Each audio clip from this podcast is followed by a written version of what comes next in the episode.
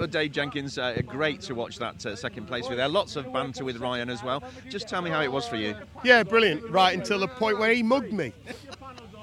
Yeah, no, no, great race. Um, very good result for us, good speed, and uh, you know a reasonably good battle. You know Ryan might have just been a bit op- optimistic at times, but never mind, we're all good.